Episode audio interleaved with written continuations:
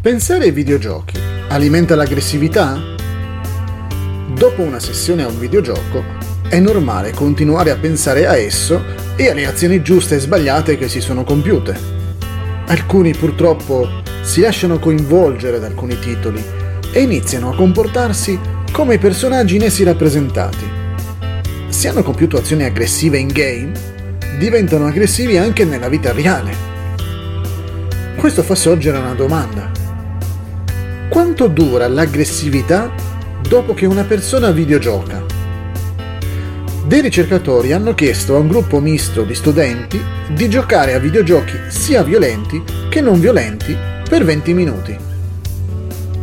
A ogni partecipante è stato assegnato un videogioco in modo casuale. Successivamente, a metà dei partecipanti è stato chiesto di pensare al videogioco assegnato.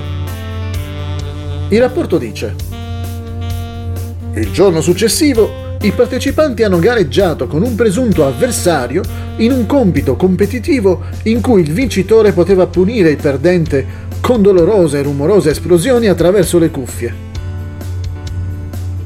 Si notò una maggiore aggressività fra i ragazzi a cui era stato detto di pensare al gioco violento. Secondo la rivista Social Psychological and Personality Science, gli autori dello studio affermano i giocatori violenti di solito giocano più di 20 minuti e probabilmente rimuginano sul loro gioco in modo abituale.